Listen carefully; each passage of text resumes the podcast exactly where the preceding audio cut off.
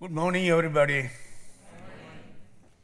I hope you are all doing well, like I am. And I just bring greetings and love from 8,800 Christians, your brothers and sisters in Chikbalapur, India. You have been, I'm so excited to stand here to share the Word of God today with you. You have been following the series called Beatitude, the wonderful sermon that Jesus preached. Today, we have the opportunity to study about the seventh Be Attitude called You Are the Peacemakers. In Matthew chapter 5, verse 9, we read like this Blessed are the peacemakers, for they shall be called the children of God. What an awesome name that God has given to us. Really, when we look at this world and look at the people, we have everything that we need in this world, much more than we need, especially United States of America. We have much more than the rest of the world. Every country look at us for help, guidance, and resources.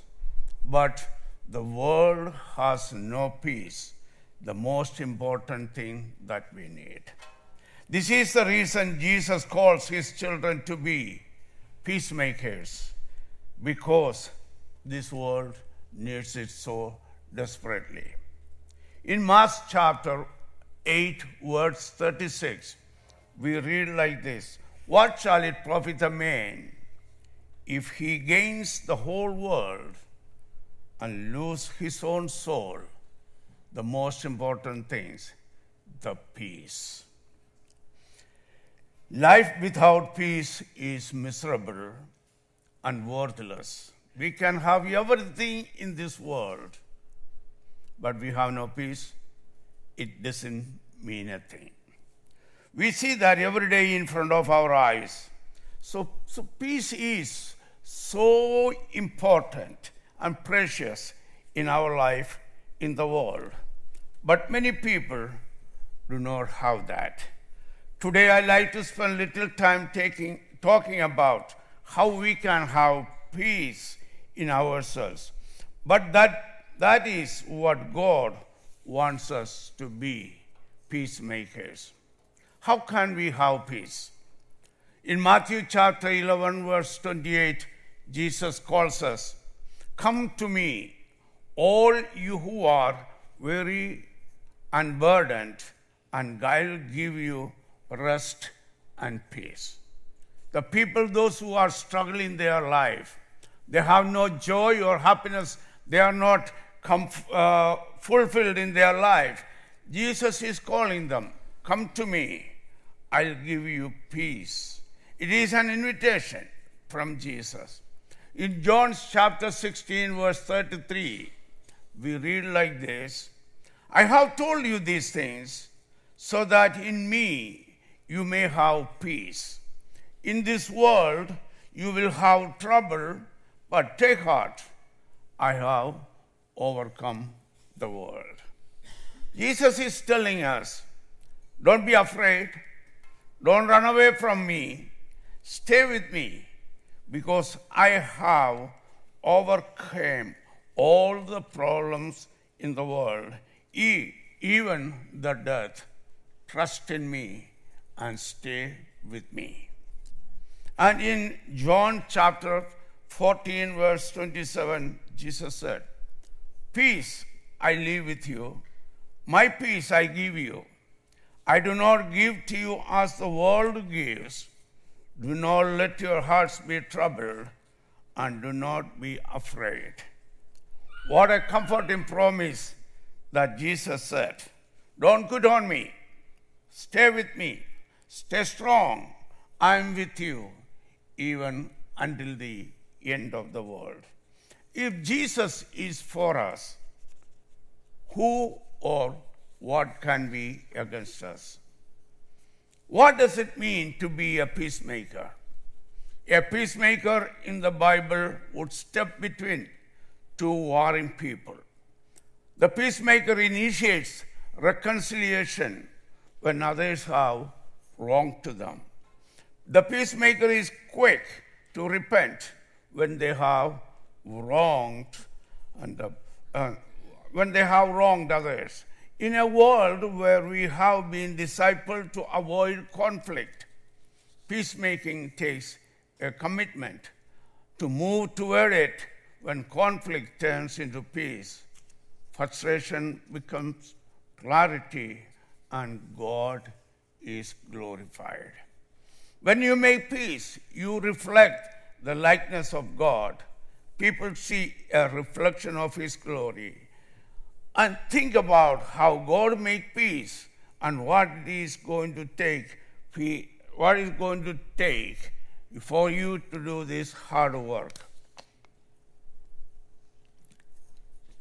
In James chapter 3, verse 18, peacemakers who sow in peace reap a harvest of righteousness. The one who sows seed of peace, he will harvest righteousness. We have parents in our home as peacemakers.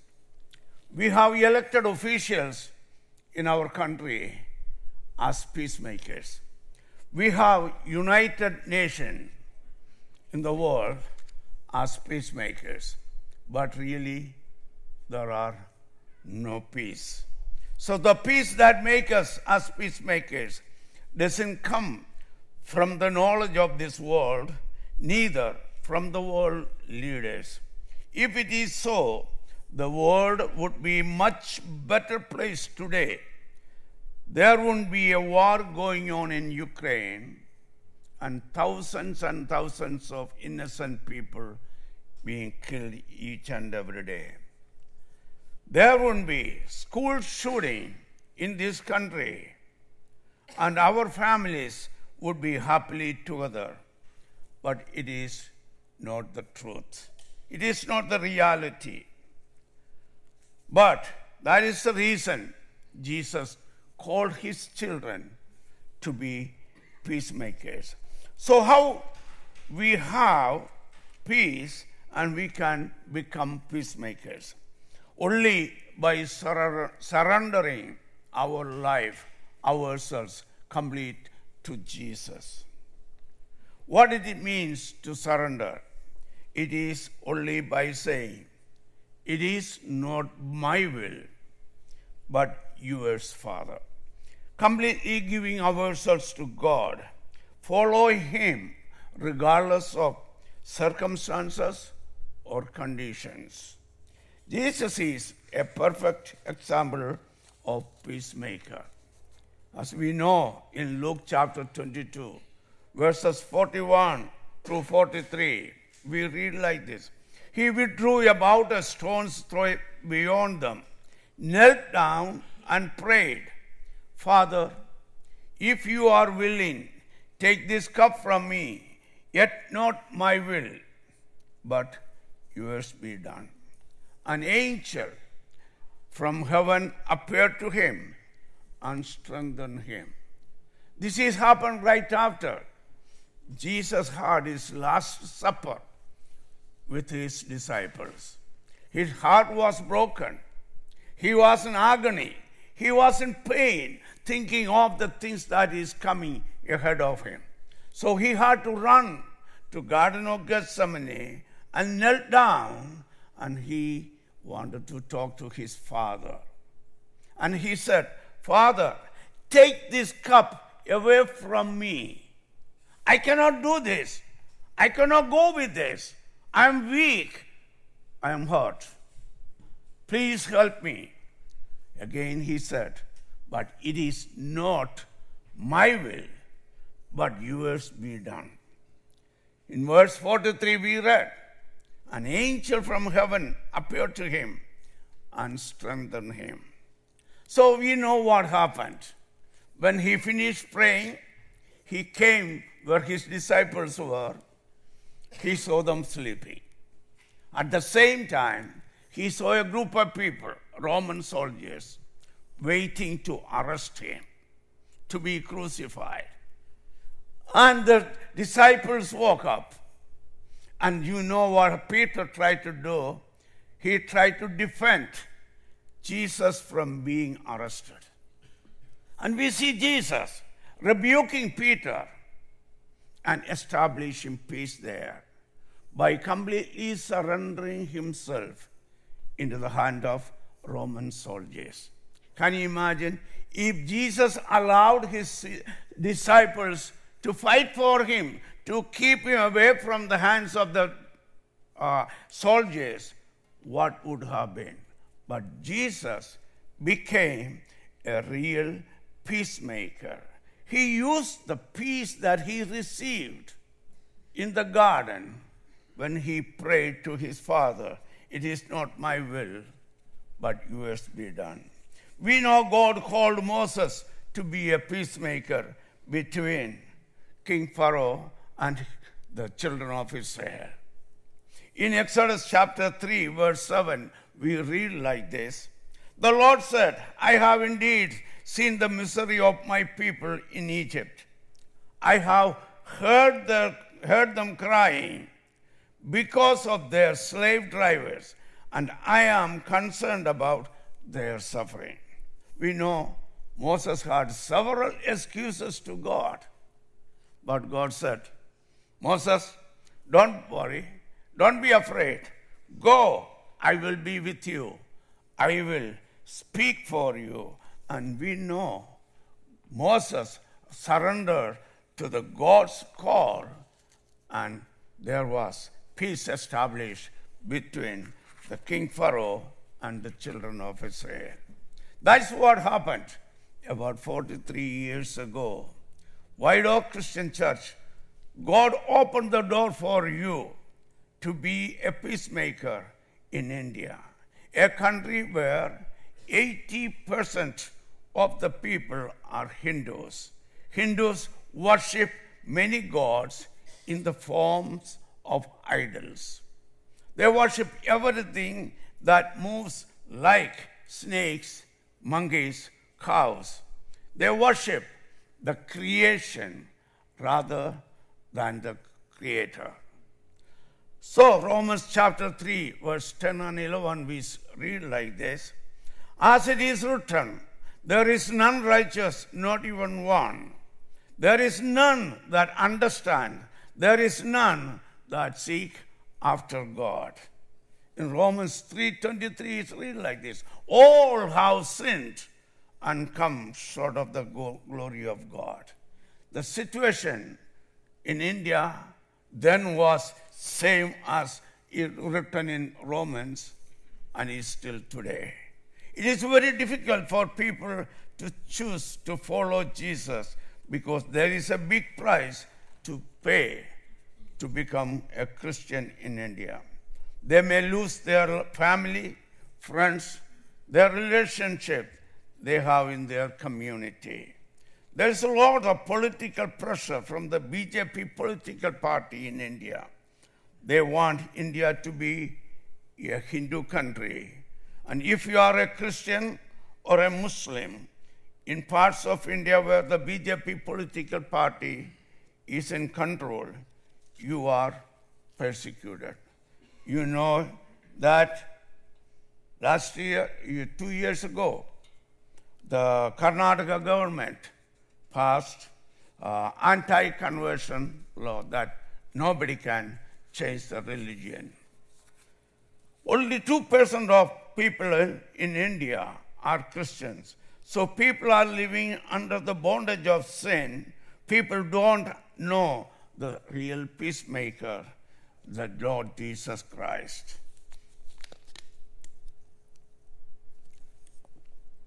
Because of this great spiritual need in India, you, Oak, sent myself, my wife, and three small children in 1980 as peacemakers to preach the message of salvation. Preach the peace of Jesus Christ to the people in India. Sin has separated us from God Sin has destroyed the peace we have. Sin has broken, destroyed the relationship. Sin has destroyed the families. Sin has destroyed our love for one another. Because of this, because we went to preach the peace of Jesus Christ in India, we have over 8,800 Hindus have placed their faith in Jesus Christ and received the gift of peace and salvation and inheritance in heaven, eternal life. Out of this, most of the people are now peacemakers to Jesus through their life, through their testimony, and the transformation of their old life to the new life. Eight months ago, I want to introduce you to Manju and his wife, Lakshmi. If you can put the photo on the screen. Eight months ago, about 9.30 p.m., I got a call from Muniamma, one of our Christian.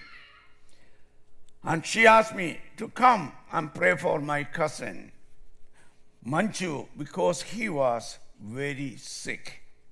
Manju was a Hindu. In the last six days, his family took him to many uh, temples to pray for his, uh, his cousin. And Manju, even they took him to a witchcraft doctor, but Manju was getting worse each and every day. I told her, Muniamma, it is late, 9.30, it's late at night. We will come in the morning. She pleaded with me and said, no, Pastor, we want you to come right now because he is struggling to breathe. So I called one of the pastors, Sunny. Together we went to Manju's village, village about 15 miles from Chikbalapur, late at night. When we both got there, there were a big crowd standing outside his house. They all thought he was dying because he was struggling to breathe. They all said, Please, please, Pastor, please pray to your God. Please help him.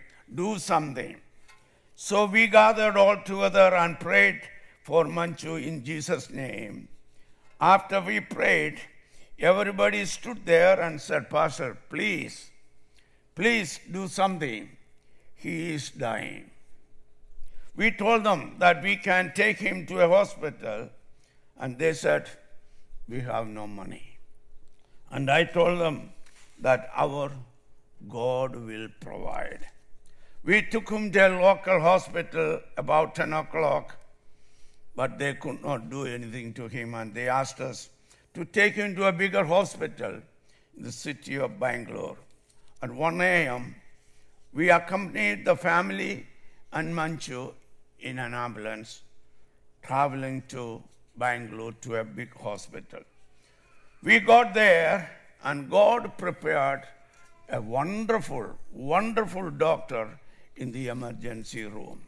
They did test and did everything they need to do, and they said he has a very, very severe lung infection, and he had to be admitted. After nine days, he got better and was discharged from the hospital. Praise be to our Almighty God. After they came home, Manju's wife called me. He said, Thank you, Pastor, and asked us to come and conduct a prayer meeting in their home. Two days later, me and four pastors went to the village to that family. They were Hindu family, and many people from the village were gathered there, and they all appreciated what we did for Manju in the name of Jesus. Manju gave a testimony about his experience over the na- last nine days about how Jesus healed him, about the way as Christians we served him and his family. He explained that the reason he is living today is because these Christian people cared for me and they showed the love of God. He and his wife stood together and thanked us and thanked Jesus, even though they really didn't know that Jesus as the Savior. Manju and his family started to attend the church in Chikbalapur. Four months later, he was, they both were baptized into Jesus Christ. Even today, they are super committed and attend church every single week. Every other week, we visit their village and we conduct Bible study and prayer meeting in these people's house. Manju and his family have found peace in Jesus, and now they are being peacemakers in their community by sharing the love of Christ and sharing what Jesus and we Christians did for them. Matthew chapter 9, verse 35. Harvest is plenty, but laborers, peacemakers are few. I thank you, White and the CSM Christian Seva mission. Thank you for sending us about 43 years ago as peacemakers. Because of that, there are more than 8,800 Hindus worshiping God and having that relationship with Jesus. Big question Do we have real peace in our life? Are we real peacemakers in our home, in our society, in our country, or in the world? Let us answer this question to ourselves. Search our heart and see what peace we have. To be a peacemaker, we have to surrender to God's will. We should follow His direction and His will. Being a peacemaker is a blessing to our own family, to the world, to the church, and to the community where we live. Paul provides some practical steps in his second letter to the Corinthian church. Second Corinthians chapter 13, verse 11. I'm going to close this with verse. Finally, brothers and sisters, rejoice, strive for full restoration. The God of love and peace will be with you. Encourage one another. Be of one mind. Live in peace. May God bless all of us as His children to be the perfect peacemakers in our own family, in our own community, in our own country, in our own world. May God bless all of us. I thank us and all the pastors and the church, all of you, giving me this wonderful opportunity to share with you the word. Thank you. Thank you for your prayers and your support. I just want to tell you if you do not know, Christian Seva mission is White Oak. You are the sole supporter of that mission. You are the one who started that mission. You are the one who support and encourage us as we continue to strive to be his peacemakers in a world in India. Thank you. God bless you.